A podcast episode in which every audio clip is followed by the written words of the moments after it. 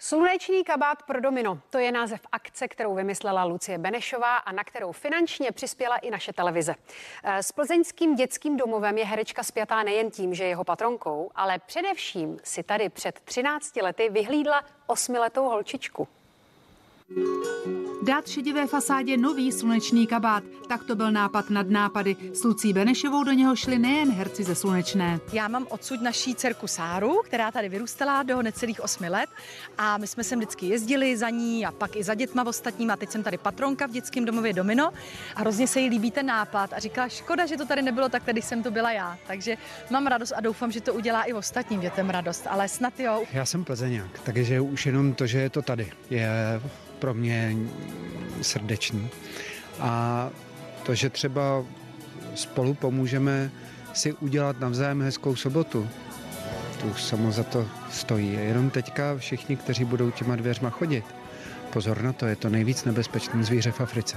Já jsem zjistila, že kitky jsou na to kreslení jako to nejmenší zlo, co bych tady mohla napáchat. Tak se snažím to úplně nepokazit. Já jsem chtěla dělat psa, protože já neumím malovat a psa, psa umím. Jenomže psa už dělá Terka Brodská. Tak jsem říkala, jak já na to vyzraju. Tak jsem si říkala, že liška je vlastně oranžový pes, protože já jsem z tábora. A tohle je liška, že, co poběží k táboru, takže to má prostě hluboký přesah. Vylosovala jsem si motýlka, zde prosím můžete vidět náčrty motýla, který kdyby opravdu mohl lítat, tak by daleko nedoletěl. Protože ty proporce asi nejsou úplně správné. Ukradl jsem uh, synům omalovánky, krtečka, takže si inspiruju.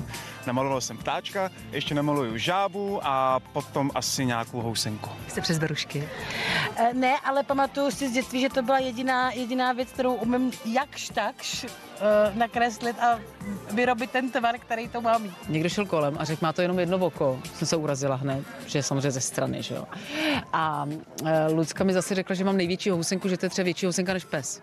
Tak jsem se urazila po druhý a už tady asi nic jiného malovat nebudu.